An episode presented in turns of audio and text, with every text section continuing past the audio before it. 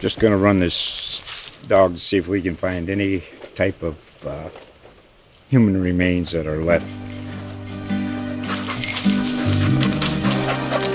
Listen to Where Secrets Go to Die The Disappearance of Derek Hennigan. From the Detroit Free Press, a new podcast set in the woods of Michigan's Upper Peninsula. Available on Apple, Spotify, Freep.com, or wherever you get your podcasts.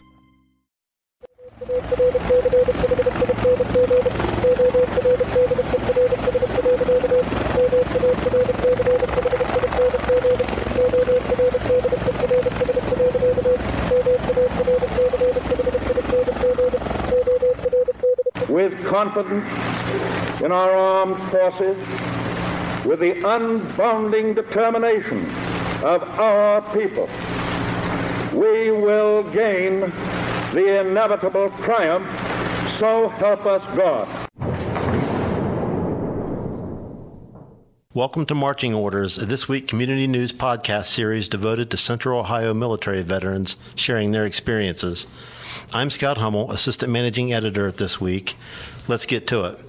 Our guest is a retired U.S. Army Sergeant First Class who served in the Persian Gulf and Operations Desert Shield and Desert Storm in 1990 and 91. She was part of a tactical water distribution system detachment that was utilized as a forward water point. Her decorations include the Army Achievement Medal, the Army Commendation Medal, National Defense Service Medal with Star, Global War on Terrorism Service Medal, Armed Forces Reserve Medal, Humanitarian Service Medal, NCO Professional Development Ribbon, Army Service Ribbon, two Kuwait Liberation Medals, Driver Mechanic Badge, Ohio Commendation Medal, and Ohio Distinguished Service Medal. From Reynoldsburg, Ohio, Angela Beltz, welcome to Marching Orders. Thank you. So, just tell us a little bit about yourself, Angela, what you're doing these days, your family, your career, activities, organizations, and that kind of thing. Um, as you said, I live in Reynoldsburg, Ohio.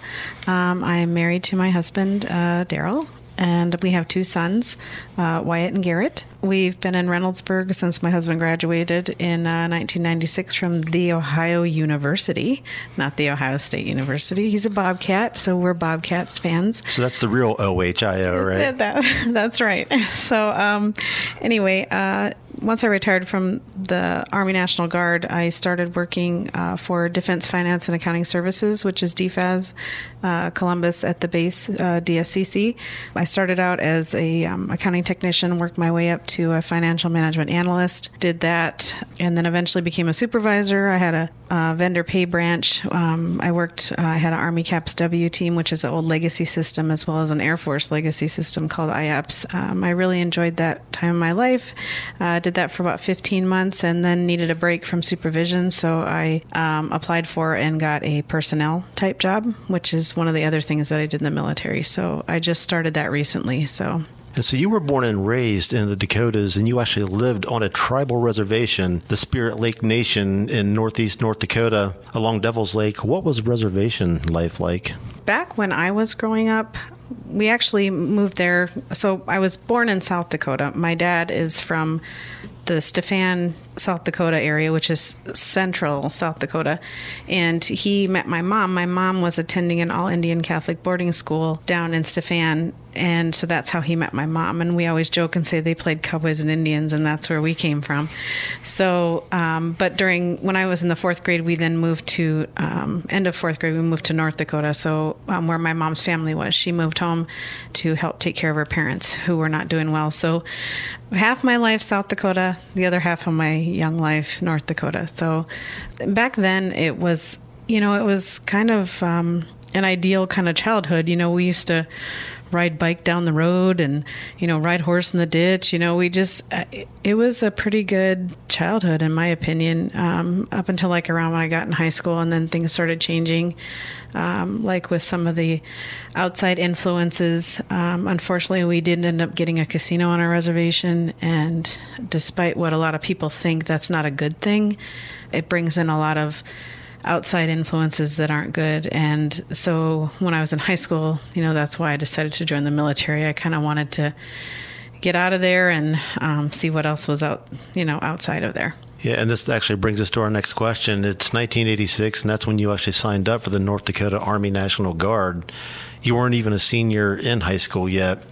Was it the life on the reservation that sort of prompted you to join, or what, or what was it that prompted you to join? Um, It was kind of a combination. I come from a family of, of ranching people, and uh, that's a hard life to be a rancher and um, have cattle. And you know, I'm very proud of all of them, um, but it's a rough life, and I that's just something I wasn't interested in doing. Uh, so that that along with you know leaving the reservation and, and, and getting out of the small areas and, and trying to travel and see some things is really what prompted me that. And also, um, I wanted to find a way to pay for college. well, what was basic training like for you as a female? Well, back then, uh, in 1986, I went to Fort Dix, New Jersey. Uh, it was still segregated then. I guess before that, they had tried some co ed basic training, but when I went, um, it was segregated. So it was an all female company. Um, I was 17 years old. I was the youngest one there, and the oldest person was like 28. And so it was interesting because they I was small, so they weren't really sure if I was going to make it. So I had this one drill sergeant, I'll never forget him, Drill Sergeant Butler. He picked on me every time he saw me. He made me do push-ups. Like we'd go from three blocks to march to our chow hall and we would start out and we're marching. And he'd say king drop! And i'd so i'd you know draw and run off to the side start doing push-ups and i'd ask to recover. He'd let me recover. I'd run to catch up get back in my spot and then he'd make me drop again. So that was every day he kept i mean it, i hated going to eat because if he was marching us because i was guaranteed at least 100 push-ups that three block you know radius in between all these droppings. So but um, it was good. Uh, i enjoyed it. Uh, luckily i was very athletic when i was young and so when I went, you know, I got a 292 on my PT test out of 300. You know, the only thing Wow. I missed was my sit ups, but I could outrun just about anybody. I could do more push ups. I had a lot of I'd imagine you could do more push-ups than uh, at that point. Well, even reporting, I could. So, you know, I don't know why he thought, I guess because I was so young, but he was, you know, towards the end of basic training, you know, we were lucky enough. We had did our road march out to the field and we're coming back and, um, we had a chance to make fun of our drill sergeants. They let us like, you know, because we're almost done, you know. So one of the things was he's like, I know you got something to say to me, and I'm like, yeah. Why did you pick on me so much? Like, why were you always like every time I turned around, you were hollering at me to drop and do push ups. He said, because I didn't know if you were going to make it.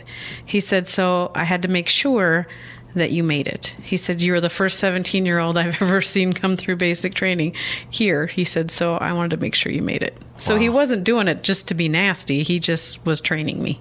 Have you talked to him since then at Oh, all? no, I never saw any of them again. So you get back to school for your senior year. Your classmates are getting ready for prom, focusing on things high school kids focus on.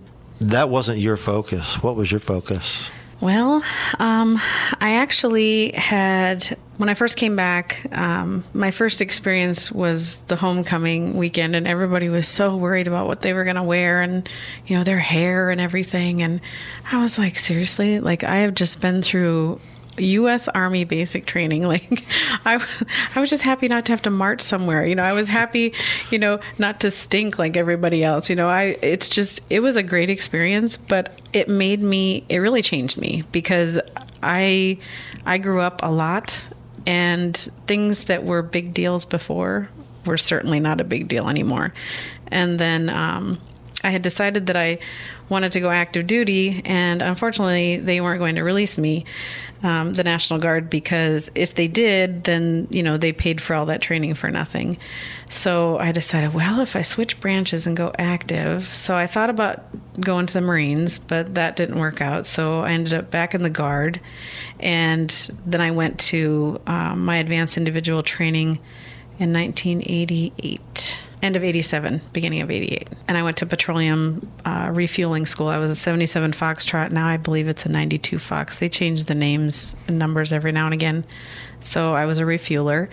Um, that was a really interesting job. Um, but they had trained us we, we use the same equipment that they do for water um, as far as the pumps and the equipment other than testing and I was water distribution so you know we used the the 600 gallon per minute pumps and then we had the 10 mile hose line they then uh, I was in, an, in an actually in a water unit, so that's why we did the refueling training. So, but I could I still had that MOS as refueler. So, And so that's that's what you end up doing when the Gulf War started. And let- let's fast forward a little bit. It's 1990, fall of 1990. The Gulf War had just started in early August. When did you actually head overseas, and what was your role there? Was it part of this uh, outfit? Yes. So I was with the 134th Quartermaster Detachment, and there I believe there was 26 of us, and the majority of us had all went to high school together, and we had I want to say three E6s. We didn't have any officers with us, which was weird, and they were all you know like my parents' age. Um, but other than that, we were all just kids. Um, my cousin was in that unit; he was 18, going on 19. Um, my cousin Sean, and then you know a couple of my classmates, and then just like I said, we all basically grew up together. So it was really kind of weird. It was like this, you know, the Brady Bunch going to war, you know, and we were all these kids with these.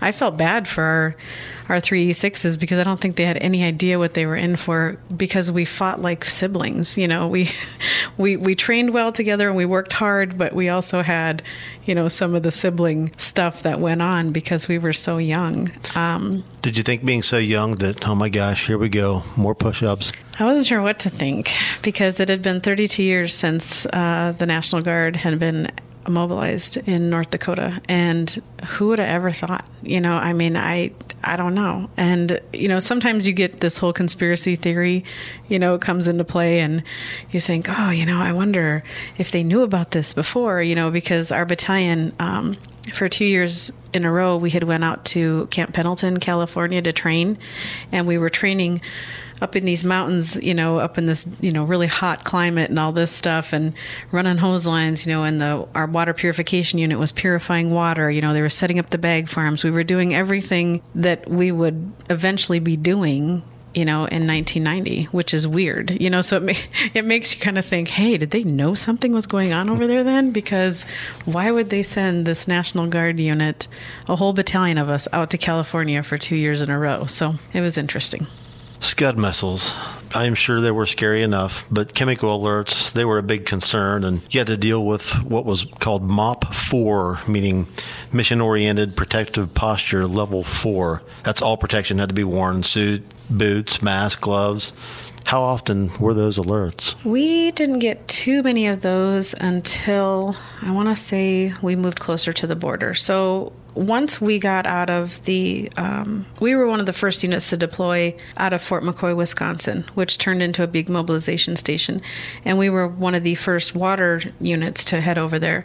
And so when we got there, there was so it was part of the initial huge buildup. So there were so many people coming in that they weren't really sure where people were going to go. I mean, it was it was kind of controlled chaos, and they took us out to this cement city, which was like this holding area for that you would you know sit there and you know climatize. They're trying to get you used to this crazy heat, and um, so you don't fall out, you know, heat injuries and stuff.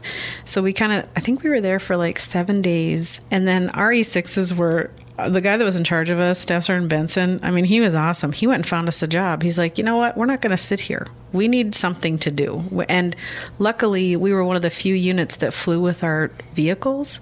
So we had, uh, I think it was three pickup truck type vehicles and then two five tons. And we flew over on C 141s with our equipment in the middle. So we had the nice little red jump seats. And, you know, there was no 747 for us. We flew with our equipment. Um, but it was very fortunate because we did have our equipment. He could do that. So our first 30 days after those initial seven days, um, we spent at Half Moon Bay on the Persian Gulf learning how to purify water, which most of we had never done because we didn't go to school for that. We went to school for the distribution part of it, and we're all fuel. But it was kind of cool because you know we learned how to purify water. We got to swim. I mean, we're living like on the Persian Gulf, you know, on this in this intense, of course. Um, but then after that, he found us a new job, and we moved out into the middle of the desert. Um, where they set up a staging area. And so it was almost like, you know, it was very ideal, you know, until the air war started, really, because then we all moved up to the border. So it was after we moved up to the border that it was more of a concern because before that, we were so far away from. Um, the port we were out you know um, so we were worried we weren't worried about the the missiles as much there. When, when we were out in the middle of the desert, we weren't really worried about them because there wasn't anything. Nobody knew we were out there really.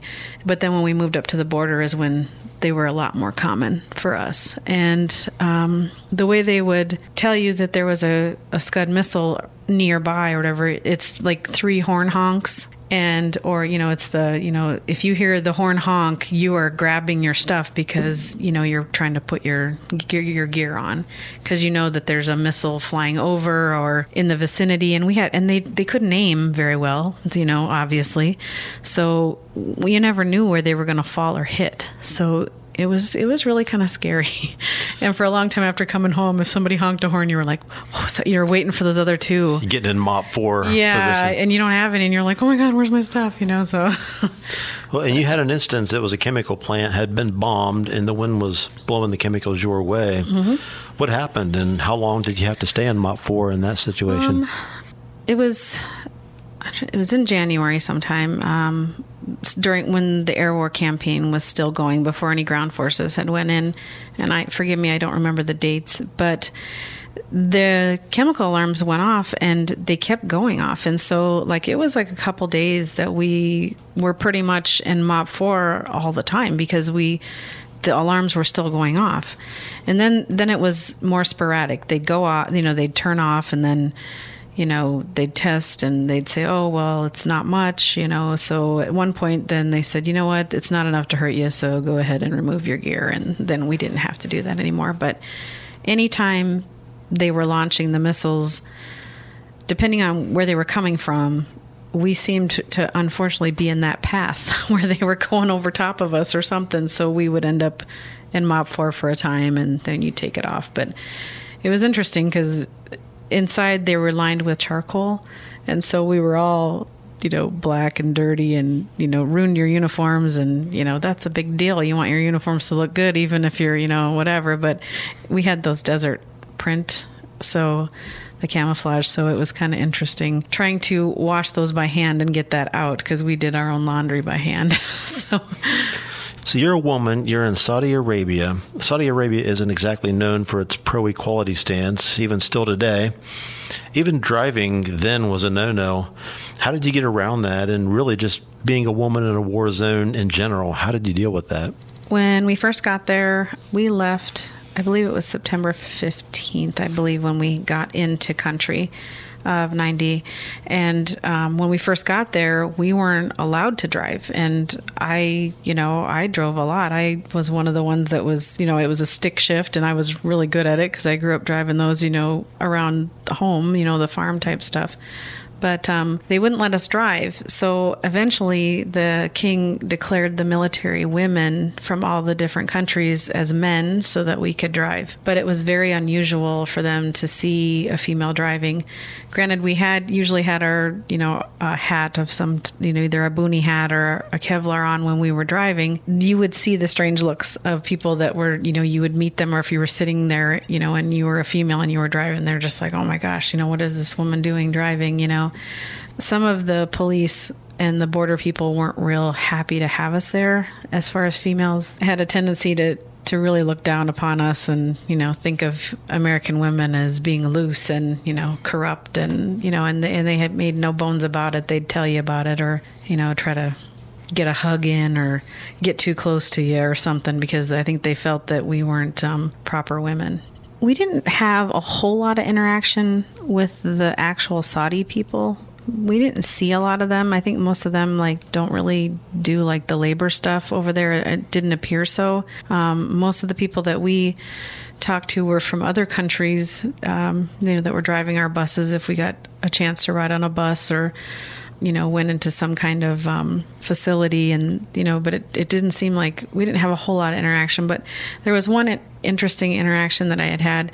When we were out at it was called Camp Pulaski, the place where we were at out in the middle of nowhere, and um, we had taken a trip back to port to pick up some stuff. It was either to do a mail run or take our sergeant down to to some meetings, and it was very interesting because we had stopped at this rest stop and um, to switch drivers, and there was a man who asked if his wife could speak with us, and there was two of us females, and then our sergeant was with us and his he had lived in Madison, Wisconsin. He attended the University of Wisconsin, and um, his one wife had went with him, and one of their children was born there. So he was actually a dual citizen, and so he asked if we would want to speak with her. And so we got to talk to her, and then um, her mother, and then two other women came up, which I don't know if they were his other wives or not, but it was it was neat to be able he he let them talk to us. And so it was really neat to have a conversation with them. And we got to talk to the little boy and they were taking pictures with us and you know because they were so excited because and the little boy kept saying i'm an american you know and it was really neat. He was so proud.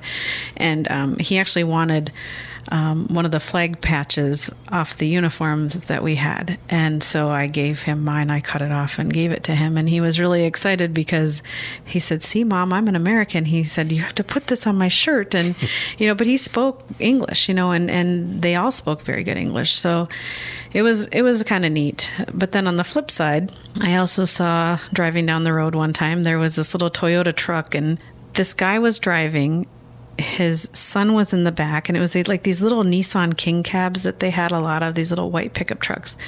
And in the little club part were two goats, and in the back is his wife with the groceries. And I'm like, are you kidding me? Like the goat is like ahead of her sitting in the back. So it was like, and I don't know what the deal was. Maybe the goat jumped out. I, you know, I don't know. But it was like, seriously, but a lot of them they did not want their women talking to us at all or being around us because we were not like I said they had a tendency to tell us that we were of not good character. So So the one who actually was had the dual citizenship was his wife was she talkative? Did oh, she talk to you? Absolutely, because she had attended uni- the university as well.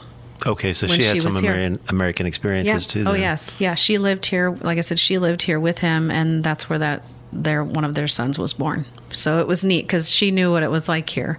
She knew that we weren't bad people, bad women, you know. so even if you're driving, whatever. That's still... right. That's right. So how long did you stay there? When did you come back to the states? Uh, we were there for six months. Uh, we um, since our unit was one of the first units that deployed over there, we were handpicked to come home and take part in this ticker tape parade that they were having in New York City but it didn't work out. So there was a plane full of us. We had a we had a Navy SEAL team. There was us. There was a group from the Big, Big Red One out of Fort Riley, Kansas, and a couple other units. Somebody I don't remember where the other two uh, units were from because we were the first, some of the first to get there. Well, lo and behold, our plane, we flew, we were flying home on a C 141 again, and our plane had developed a fuel leak. So we had to land at Loring Air Force Base, which is up in Limestone, Maine.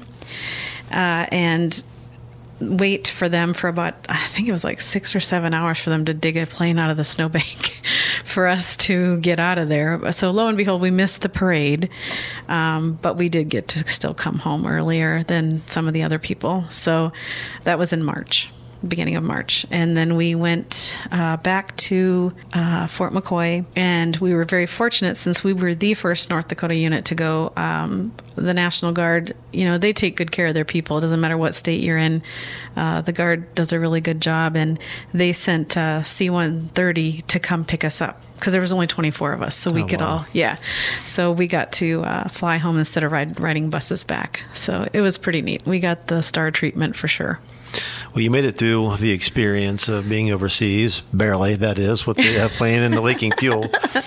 Somehow you end up in a battalion that once was a combat arms unit, and you were one of the first females in that unit. How and when did you end up there, and what was that experience like? When I came to Ohio, um, I had met my husband overseas and during Desert Storm. And when I came to Ohio, I originally wanted to be in a unit that had been in Desert Storm because there were a lot of mobilizations, but there were a lot of units that weren't real happy because they didn't get to go. And so nobody in the Guard hardly had the combat patch, and that was a big deal. So I wanted a unit that had been deployed when I transferred here. So I first went to the 5694th Firefighter Detachment, and it was in Shreve, Ohio. And I reclassified to ad, admin, so I was a unit clerk. And um, then, but I had to drive from Athens to Shreve, you know, once a month. My husband was in the reserves um, in Akron, Ohio. He's, he was field artillery, so we would have to go up two weekends a month, it seemed like, up to Orrville to my in laws to stay so that we could do our drill. And so once we got married, um, we decided uh, to join the uh, second of the 174th second of the 174th Hawk Missile Battalion, which they stood up in McConnelsville, Ohio, which is southeastern Ohio. And it was only an hour from Athens, and it made sense. Uh, they had just opened it up to females. And so I went back to being a refueler, and I went to one of the line batteries, uh, Charlie Battery, first to fire HUA. We were one of the best batteries, so that'll probably irritate some people, but we were the best. so, um, anyway, uh, it was interesting my first couple of drills because as a ref- I wasn't admin and I wasn't a medic and I wasn't you know, a cook. So they weren't really sure, you know, how to deal with me because they were like, oh my gosh, first of all, she's like five foot nothing. She's short, she's little. And we had these brand new, shiny five ton vehicles, which were state of the art, top notch, like 60 miles on them because they just came off the railhead in Marietta when this unit stood up. And I was so excited to have this truck because it was automatic. It had a central inflatable tire system, you know, where the you can change the air pressure in the tires depending on your terrain. I mean, I was so stoked to have this vehicle. And so the first time they handed me my logbook and they said, "Well, you need to go PMCS, you know, check out your vehicle." And you need to check everything, you know, including the tank and pump unit on the back. So they were all kind of sitting there, and I could see them watching me because I knew they weren't quite sure how I was, was going to get the hood open. Because I'm five foot tall, the tires are like three and a half feet tall. You know, the I had to jump up to get the T bar. The the I hate to, it's hard to explain, but the hoods are very large, and you have to get up and get this T bar, and then pull the hood open and then it comes open and then you lock it into place. So the way I would do it is I would get that T bar loose and then I would grab a hold of the T bar and I'd put my two front feet on the bumper and then I'd use my legs you know, so I went using my back to open the hood. And once I did that, and then I could hear one of them going, Holy cow, what do you think? She's going to ask us for help. And the other one's like, No, no, she's not going to. No, well, I don't know, you know. So it took me like an hour and a half, and I went through that vehicle and with a fine tooth comb and after that, I was okay. You know, because like the first drill, they really didn't have much to say to me because I was in the maintenance section. So there weren't any female mechanics in that section either, you know, because it had only been open to females, I want to say three or four months. So throughout the entire battalion, there was probably like six of us, maybe but there was only two in my firing battery. So that had to feel pretty good, though, inspecting that, that truck in front of them and accomplishing right. the task. You're darn right. And like I said, I grew up, you know, you know, ranching, rodeoing type stuff. You know, uh, you know, my dad. You know, I have a my sister and I have a wonderful older sister, Rhonda. She and I were the workers because my dad didn't have any boys, so we hauled hay, we we cut hay, we worked cattle, we you know, we did everything that's required on a ranch type situation. And so, you know, we never had to ask anybody for help because our dad taught us and mom to be very independent and we could do just about anything. So it was, it they didn't, they had no idea what they were getting into. And then when I could outrun all of them too, for the most part, because I was very athletic then, uh, that didn't go over real well either. I'll tell you, there was a couple of guys that were trying to beat me so bad and they were so frustrated because they could never beat me in our two mile run. Getting shown up by the woman. That's, That's a, right. I went in there and showed them up in some aspects. So, this is marching orders. I'm with Angela Beltz. Let's fast forward again, this time to 2005. You were in the Ohio Army National Guard now. Hurricane Katrina happened. You were deployed this time for a mission here at home. Take us through that experience, Angela. What you saw there, what your mission was, the lows, but also the highs, like people helping people. So, like I said, the Guard is is a very interesting organization, and Ohio happens to be one of the best. And and I'm not saying that just because I was in it, but you know, when their slogan was "Always there, always ready," and I believe it's still similar. I, like I said, I retired in 2008, so I don't know what their tagline is right now, but um, they're very, very uh, well equipped, well trained. Um, a lot of times when things are going down, other states will ask us to help because our soldiers and airmen are amazing. And I still believe that to this day. But, um, so they mobilized uh, the 73rd Troop Command, and we had uh, General Lee was our commander, and so it was Task Force Lee in the beginning. Uh, it then changed to Task Force Buckeye once we got down there, but we were on the ground, I believe, in I want to say they had we had assets on the ground in 38 hours, I believe, and then we went like shortly thereafter. So we went down to um, Stennis International Airport, right by Kiln, in Kiln, Mississippi, and uh, right by the Hancock County High School where Brett Favre went to school. So that was kind of cool. But we got down there, and um, all of a sudden, states were just sending people. There was active duty units coming in. There was we had Marines at one time. We had Marines, some Navy. Um, we had Air Force attached. We we ended up. I, I don't even know how many thousand people we ended up responsible for, on top of the 900 guard that went down, um, Army and Air. Um, at least I'm, there's probably more than that. I, my numbers probably aren't right, but it was pretty awesome because we assumed command and control of this huge group, and um, I was um, uh, one of the assistant personnel NCOs.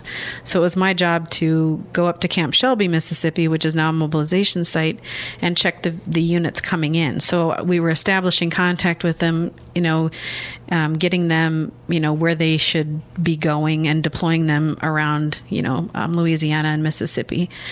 So it was really neat. We met a lot of people. It's funny. I even saw people from my North Dakota unit. There was a water distribute or water purification unit that got sent down, and so I knew some of the people that were in that unit, and they're like, "What are you?" You know, it's like I haven't seen you people, and you know, since '91. You know, so it was kind of funny, but. um so we did that, and then um, we had to uh, try to get all those folks home uh, before Rita came in.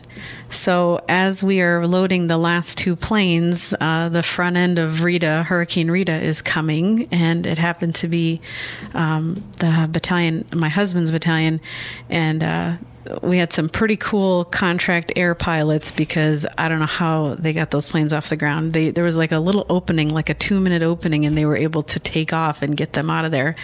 So that was pretty amazing.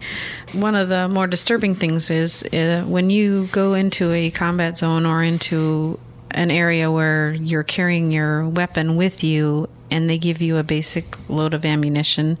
Um, you know, it's like a set amount of rounds. I thought it was 120. I don't know. Maybe I'm old and I don't remember for sure. But um, when I, we went to Desert Storm, that's understandable. But when you're in Mississippi, and they give you a, a, you know when whenever you leave you have to take you know ammunition with you because you just didn't know what was going to happen you know um, there were some people that were taking pot shots at military and police and they were trying to just either deliver water or secure areas to keep places from getting looted. Um, that was really kind of sad. Um, hearing some of the stories from um, our amazing 148 infantry they are the ones that helped clear the superdome. And um, and then um, also did recovery missions, you know, looking for survivors after that. But when they came in, you know, and them telling us, you know, it was just it was chaotic, you know, in New Orleans, and it's just sad, you know, because you think of us as a progressive country, and yet when bad things happen, you have people looting. I mean pushing TVs. You know, you saw it on TV afterwards. I saw it on TV. You know, they're pushing, you know, a flat screen TV in a shopping cart. Where are you going to go? You're going through the water. There's no electricity. What are you going to do with this stuff? So I think it just gives you a glimpse at the breakdown in society when um, there is no law and order and no respect for other people. And it was just really, really sad. That was like the worst. Um, now, some of our units had a very good experience. Um, my husband's battalion, I believe they were in Poplarville, Mississippi. And they were really nice to them. Like they would, you know, invite them to cookouts, and I mean, they they were very welcoming, and they were very appreciative of having the guard there. Um, but it was just definitely um, something I'll never forget. I'm glad we were there uh, to help, and we did a lot of good. I believe um, our soldiers and airmen and you know, the Marines that were attached to us, you know, um, they basically secured that whole bottom half of uh, Mississippi. So it was it was a really good experience for me. I know a lot of the focus was on New Orleans. Of course, it's below sea level, and so a lot of the media attention was on New Orleans, and you really didn't hear a lot about what was going on in Mississippi. Although we did see some coverage, was the flooding. Did, did the media coverage that was there did it do it justice from what you could see?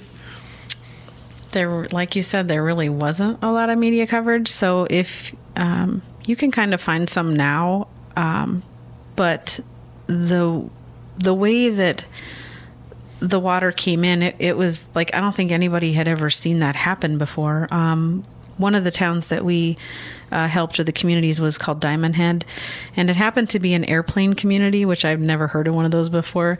But these people, a lot of them had airplane hangars and they owned airplanes, and like their drive or the street is like a taxi way to get to their own little airstrip and there was this one house, and I'll never forget this. It was, it was really a tall house, but it had like a little crow's nest up on the top, and it was probably like something to look at the water. I, you know, I don't know, but there was, I think, six people. They stayed, and the rest of their house underneath was like gone and they were up in that crow's nest when the water came in and you know so the water was like 32 feet i want to say maybe higher but it was but they were standing in like knee deep water for like four hours before the water started to recede and we talked to them and you know they just looked so they were in shock you know i mean because you know everything all their belongings are like anywhere from a mile to you know a mile and a half inland you know it's just spread out you know throughout the whole community you know you had boats that were at one point, you know, 30 some feet in the air with the water. And then when the water receded, they just planted in between the trees, you know, so it was, it was really, um, I, I can't even describe. it just doesn't seem real. You know, how did that happen? You know, how did that much water come in? And, um, the devastation was just unbelievable. But there was a lot of people helping each other. Um, I can remember one lady uh, that I helped. I was taking water over to her, and you could tell she was in shock, and she was looking and and real frantic. And I and I said, "I need you to drink some water." And she said, "Oh, I can't. I, I need to find my." My orchids and I need to find my makeup. I just want my makeup. And I mean, her house is gone. Like there's nothing there. There's just a bunch of stuff. So she was digging, you know, frantically looking, and we ended up finding a medicine cabinet. And the weirdest thing, like we opened it up and there was some lipstick and some mascara and, you know, some medicines. And she was so happy. And she asked me if I could take that to her pile. And she had this pile of stuff she'd been gathering, you know, all day, I guess. And so I picked it up and I carried it over. It was just one of those little small med- medicine cabinets. And I put it with her pile. And then we found some of her orchids she had apparently had a greenhouse and was raising orchids. And some of them were still alive, which is crazy because the salt water usually kills all the plants. And that's how you could tell how high the water was because the trees were all brown. But there were some orchids that were still alive ish, you know. So she was so happy. And I'm thinking, all of this woman's belongings are gone. You know, no pictures, no nothing. And all she wanted was, you know, her orchids and some makeup, you know? So it's just, I don't know. It to be able to have anything, I guess, that belongs to her that she could just say, "This exactly. is mine. I get to keep it." Yeah. Did anything survive? You know, and it was just, it was just weird. It, it. I always wondered what happened to that lady, and I always thought, you know, I would love to go down there and, you know, drive through Diamond Head and see if any of those people are still some of the same people, you know, that we helped that long ago. But I've never done it, so. I was going to ask how long you end up staying there, and if you ever did actually get to uh, go back. I have not been back to Mississippi since uh, we were there 25 days. Your tribe gave you an Indian name, Akisita. What does that mean, and what does it mean to you?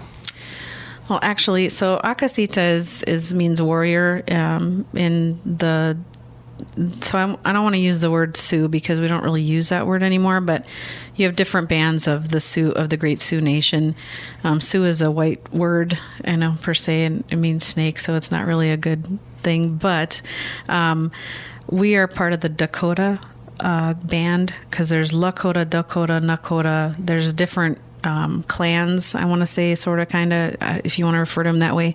But we are of the Dakota band of um, of of the Sioux Great Sioux Nation. Um, but Akasita means warrior. But the Indian names that I was honored with by my elders, um, one of which happened to be one of my cousins, uh, Miss Gloria Green, um, was um, Tashunka Nakan, which means she rides her horse. And the other one is Kawakapi Sniwian, which means I am not afraid woman.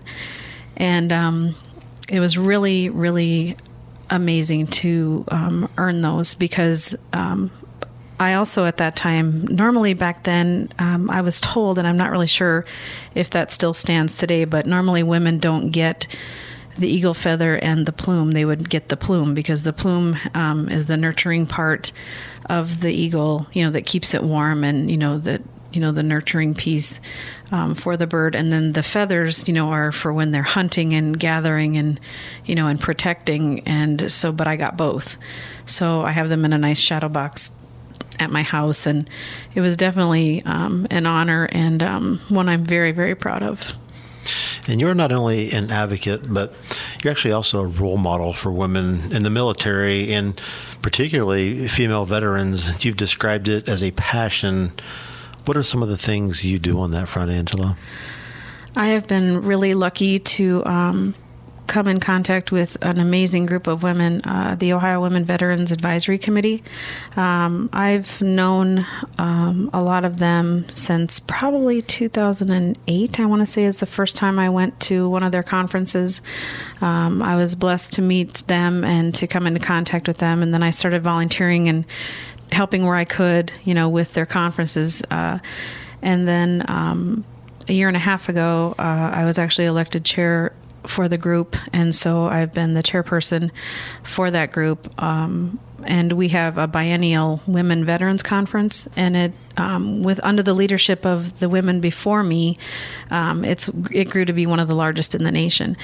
Um, at its heyday, uh, you know the um, the gals had I think as many as 750 women veterans. And we used to have it at the Aladdin Shrine Center um, up there off by Morse Road, but unfortunately that got torn down. So um, we held one at the Hilton there, and then this last year in 2017, um, we had about 450 women, uh, and we held it at the Ohio State University Student Union. Um, we're also going to have one there again. Like I said, we do it every two years, and that will be August 10th of 2019. So um, we're hoping to open registration in March uh, during Women's History Month. Uh, it's a wonderful day um, uh, celebrating women veterans. Uh, we've been fortunate to have this year we had a uh, female, all female color guard from Newark High School. They have a JROTC uh, program out there, and it was all female. Uh, color guard for that. So it was nice to see these high school girls come in and meet some of our World War II veterans. Um, we have some of those that attend our conference, um, the Korean War veterans, you know, the Vietnam veterans, and you know, it's just really um, a blessing and an honor to be able to be in the presence of these women who led the way for the rest of us. Um, so I'm I'm definitely involved in that community. Uh, I also just joined the Catholic War Veterans. Um, I wasn't really didn't know too much about them, but I've joined that. Um, I also take part in the Ohio on the Ohio Executive Committee for the Hall of Fame, um, where I'm part of a group uh, that we read the nomination packets. This year, I believe there was 120 packages we had to read, and then um, through the committee, we vote on them and narrow it down to no more than 20 veterans that are inducted into the Ohio Veteran Hall of Fame. Um, so I'm involved with that as well. Uh, we'll be having the induction ceremony um, close to Veterans Day. And um, so I, you know, I definitely um, have a passion to find these women veterans, especially um, our trailblazers, because a lot of them were told they weren't veterans. Um, you'd be surprised to hear from our Korean and war veteran, uh, Vietnam veterans that they were told they had no benefits. Uh, they didn't know they weren't veterans; they were just females that were in the military. So um, that's been one of the hardest things. But now our struggle is um, reaching our Iraqi and Afghanistan veterans because a lot of them, um, it wasn't the most positive experience, but then there's other ones that it was. But they don't want to be seen as different. Um, so we need to figure out a way. But they're they're a different generation, and like I said before when we were talking, um, you know, anybody who joined after 9/11, you know, they have to be part of the greatest generation. We you know we refer to the World War II veterans as that, but these young men and women joined after 9 11 knowing that they were going somewhere. It's not if, but when. Um, you know, uh, like I said before, I'm very proud of our oldest son. You know, I'm proud of both of our sons, but our oldest son um, followed in our footsteps in a sense. He joined the active Air Force. So he knows that it's not if, but when. Um, I have a lot of my um, best friends. You know, I have these four amazing women that are in my life, and um, one being my sister, and then my other three are my army sisters. And you know, most of their children have served, and um, it's it's almost like a family thing with us. Um, on my mom's side, we go clear back to the cavalry uh, days. Uh, one of my my great great great my great great grandfather was actually a scout for the army, um, and um, is on a plaque at Fort Snelling, Minnesota, where um, he had walked from Devil's Lake, North Dakota, all the way to Minneapolis um, to let the cavalry know about the Great Sioux uprising that was happening, evading people who were trying to keep him from getting there. So, um, you know, we go clear back to every war on my, you know, on my mom's side for sure. Um, my dad's side, I recently have found out that um, you know we are eligible for the Daughters of the American Revolution because we go back to a patriot um, who was out of Pennsylvania. Oh, wow. So I'm starting to get in some information about that. Um, my aunt Judy in, in, Iowa, she's very has always been very involved. So she's happy that I'm taking an interest in it because she has a lot of information to pass on. So the military has definitely been a big part of my family's life. Um, my husband's family, uh, they're very much um, a military family as well. Uh, both of his grandfathers served. Uh, his grandfather on his mom's side, he was a POW.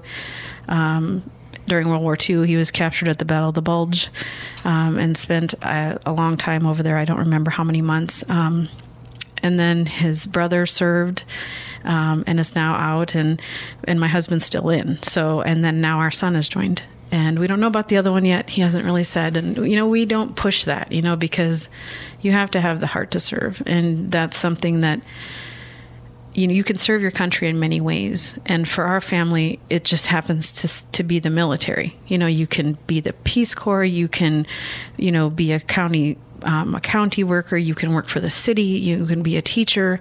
There's so many ways you can give back to your community where it, it doesn't involve military service. And, you know, we tell, we told our kids that because, like I said, we don't want to push them because personally, being a soldier, a former soldier, retired, I don't want somebody next to me that doesn't really want to be there. And that's just there for the college money because that's not, that's not what we need in our military service. You'd point out the uh, the Newark Junior ROTC. My niece happens to be in that junior ROTC at Newark, by the way. Oh my gosh! I wonder if she was one of the ones that was part of the color guard. Yeah, she could have been. Her name's Peyton Peterson. I know she's been in there, and she's part of the rifle unit, the the rifle team. I know she um, does really well she in that. May have done. I'm going to have to look back. I I believe we have a, a list of their names. So every veteran that I've talked to describes the struggles of adjusting to civilian life. Well, almost every veteran. Our last guest actually, he said he, he got out of the military and went straight to Hawaii. So uh, he adjusted okay, he said. Although he actually was still in the military, he, he, continued on through 1987, I believe. But after he left the war, he went to Hawaii. So it was he he was okay with the adjustment there, but you were relieved, you said, but the quiet was difficult to get used to. Were there some things like sirens, loud noises that would kick you into MOPP 4? You had mentioned the sound of three horns honking. Yeah. Um, so when we were over there, we were fortunate enough to have, um, we had our, we had gotten some funding somehow and, um, we were able to purchase a couple of generators. So at one point we had you know electricity per se and along with our wooden floors we were so happy to get those wooden floors in the tents because the sand is everywhere you know um, but hearing a generator run all the time it's you get used to it you know and it's really loud, but once you grow accustomed to it, if you don't hear a generator, something's kind of wrong. And you're around people 24 7. You have no privacy. There's no peace and quiet. Um, there's vehicles working. There's some. There's just a lot of noise all the time. So when we came home and um, went back to North Dakota, and it was like I couldn't sleep for like. It was hard to sleep because it was so quiet. You know, because you're you're missing the chaos and and you're not used to to being in a room by yourself. You know you've spent the entire time we slept in tents the whole time. We had a gp medium tent. There was six of us females on one side and the other half was the supply side you know so and then our guys were in the other um, tent. But um and then just like things that would kind of startle you, you know, the horn honking, you know, if somebody honked a horn, you're like, oh my gosh, you know, where's my, and you're like reaching for stuff. Um, it's just, it's just different because you're in a absolute you're in a controlled environment but it's chaos at the same time. But then when you come home it's weird to just be able to do what you want and you're like feeling like you need to ask permission or you know or make sure it was okay or make sure you had somebody with you because you know definitely the buddy system when you're females for sure. Um, you don't ever really go anywhere by yourself or you shouldn't. Um, you usually have a have a battle buddy with you at all times. So just for safety purposes and um, you know males as well because there's a lot of other people you know um, in and out of those communities that aren't necessarily you know military folks too. So you know safety in numbers. And that's one thing you know that the military um, prides itself on you know you always have a battle buddy or a wingman in the air force for my son uh, which i find very neat. So. You've heard the phrase i'm sure you can't go home again. Uh, thomas wolfe's novel from 1940 that was the title do you get back to visit the reservation where you were raised? And if so, how different is it? Does it feel like home or is it something new to you? Um, like I said, it was it wasn't that bad when I was growing up, um, but unfortunately, I think that the casino, although it's brought employment to our tribe, um, I don't know that it's brought a lot of good with it either because of all the negative um, aspects that come with, you know, large amounts of money or you know the hope of winning that money um, and it's really kind of sad because I do feel like our our reservation has improved in some ways, but in other ways it's went backwards. Like it's not as safe as it was when I was growing up. You know when I was there, I you know I last one of the times I was there, uh, I want to say in 2012, I was there. I was um, wanted to go for a walk, and my mom's like, "Well, you can't walk on the road anymore." And I'm like, "What do you mean?" She goes, "It's not safe." And I'm like, "Seriously? Like, how can that be this bad?" And it's heartbreaking because I still my parents still live there, and I have nieces and nephews that live there, and I and I love all my family that's there, but I don't go back very often because it's just it's kind of depressing to be honest um, but i'm very proud of all my family that's there and um, and they're productive members of society you know what i mean? They're not you know um, people have a tendency to have a stereotype about reservations and you know they you know where's the where's the real indians at? Or you know where's the you know where's the teepees and where's the this and the feathers and all that? Um, one of my girlfriends worked at uh, cavalry square which happens to be a renovated cavalry cavalry post that was um, from those days that era. And they've you know they've been restoring it gradually but it's I think it's the North Dakota State Historical Society runs it, and I believe it has uh, you know the National Register as well. But when we were in high school, I went to visit her one day, and this busload of people from New York came, and it was these old crabby women with a lot of jewelry, and they wanted to know where all the Indians were. And she's like, Well, what do you mean? And she said, Well, where's the teepees? And where's the Indians? And where's the feathers? And this is like in 1983, 84. And she said, Well, you drove right past the playground, all those kids out there. That, and she goes, No, I want to see the real Indians. You know and it was funny because when i went to basic training i had a, a girl who was um, from california and she wanted to know how i got to the airport and i said what do you mean and she said did you go like by covered wagon like how did you get there and i'm like yeah we took a horse and buggy to the airport yeah we totally did you know Because so it's still 1880, of course. exactly. It's still 1980. Yeah, you know, but it's just kind of interesting. But, um, you know, um, like I said, I, I love my family and friends back home, and you know, I try to get back as much as I can. I actually just went back um, in October of last year for my 30 year high school reunion, so that was a lot of fun. Uh, I hadn't I hadn't been back to any reunions since that one, so it was pretty neat to reconnect with some of the people, um, and it's always good to see my parents and um, my family. Angela, last question, and this is one I, I typically ask everyone, but it's a it's a little different for you, I guess. Finally, what advice would you give to veterans who are struggling to adapt and reacclimate to civilian life? And in particular, what advice would you give to female veterans who are coping not just with civilian life, but also some things they might have dealt with in active duty? Um, fortunately, there are so many resources out there now. Um, there weren't as many uh, following the Iraq, the first part of Iraq, um, and I don't. There weren't a whole lot after Desert Storm, and um, a lot of my fellow Desert Storm veterans are still struggling um, with residual issues uh, that no one really thought was true. And you know and it was because of the chemicals and stuff. So that some of them are still really struggling. Um, you know several have died you know as a result of you know their exposure to whatever. And um, but they're now starting to acknowledge that. And you know that they're trying to take care of of their issues. Um, but like with Iraq, there wasn't a whole lot of support for them when they came home. I have a lot of really good friends um, that really struggled, you know, with that, and uh, the resources that are available now are pretty top notch. There's there's a lot of uh, private resources as well if they feel they can't reach out to the government resources. Uh, but like the VA clinics, um, One Stride, you know, there's an awful lot of news out there about how bad the VA is and there are some bad pockets, but there's also some really good. Um, one mandate that was put in place is that there's now women program managers uh, for each VA clinic. Um, we're very fortunate. Um, we have three within driving distance. You know, there's an, an, amazing one down in Chillicothe, very good friend of mine, Bonnie Owen. She's the women's program manager. We've got Stephanie Blade here in Columbus uh, at the Columbus VA running the women's program clinic.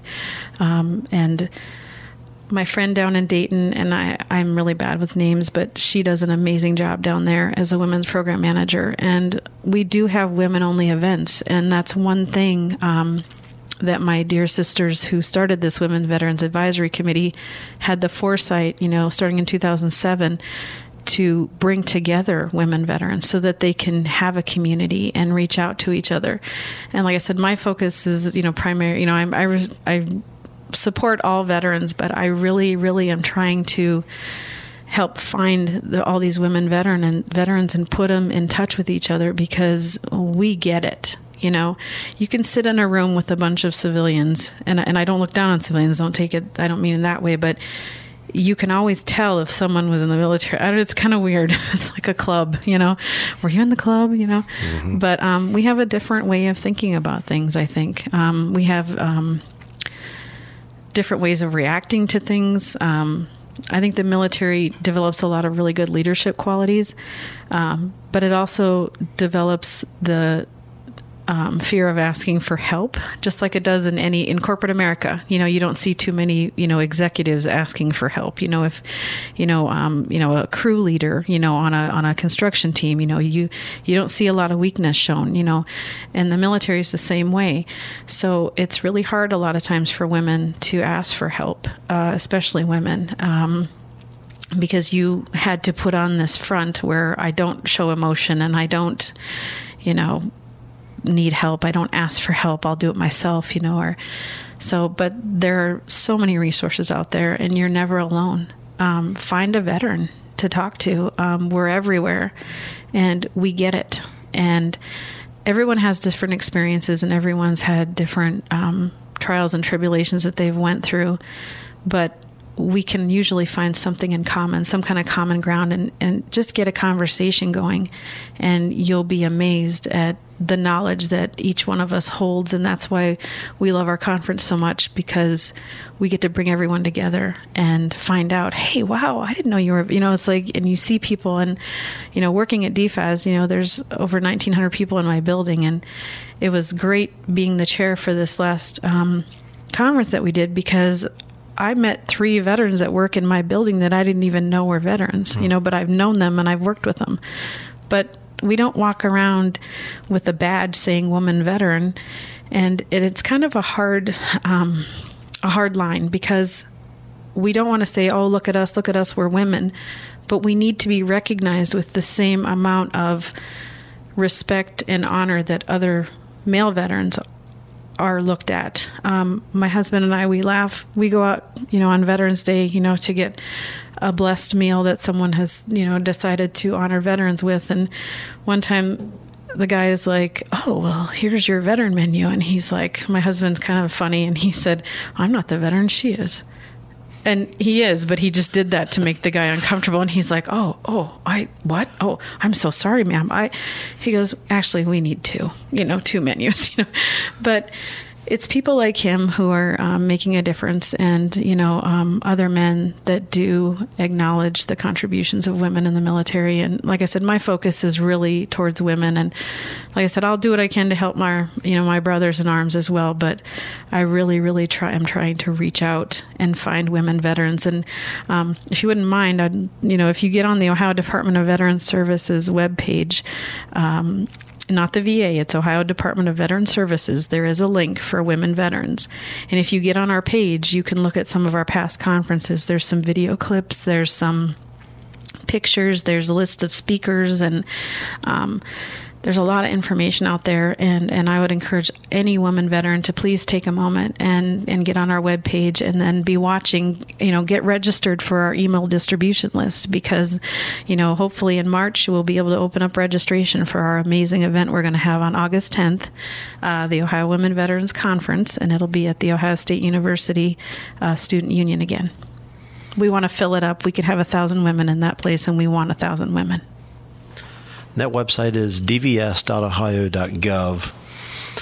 Angela Beltz, thanks for joining us and thanks for your service. Thank you so much for honoring veterans and for giving um, them a voice. Uh, it's very much appreciated. And like I said, the more veterans we can connect with other veterans, I think the better off we're going to be. And, you know, just know that you're not not ever alone. You know, there's a huge brotherhood, sisterhood out there, and we're always there for each other, and they just need to reach out. I enjoy doing it. And listeners, we want to hear from you. Tell us what you think of marching orders, or let us know of a veteran you think should tell his or her story. Email us at online at thisweeknews.com. That's online at thisweeknews.com, subject line marching orders. And check us out at thisweeknews.com or follow us on one of our many social media accounts Facebook, Twitter, YouTube, and Instagram. Everything is at This Week News. That's at This Week News. With Angela Beltz, I'm Scott Hummel. Thanks for listening.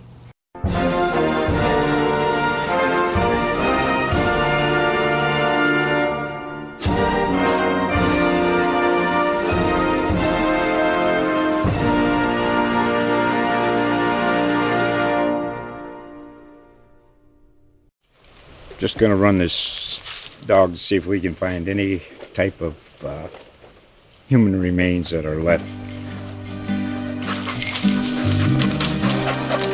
Listen to Where Secrets Go to Die The Disappearance of Derek Hennigan. From the Detroit Free Press, a new podcast set in the woods of Michigan's Upper Peninsula. Available on Apple, Spotify, Freep.com, or wherever you get your podcasts.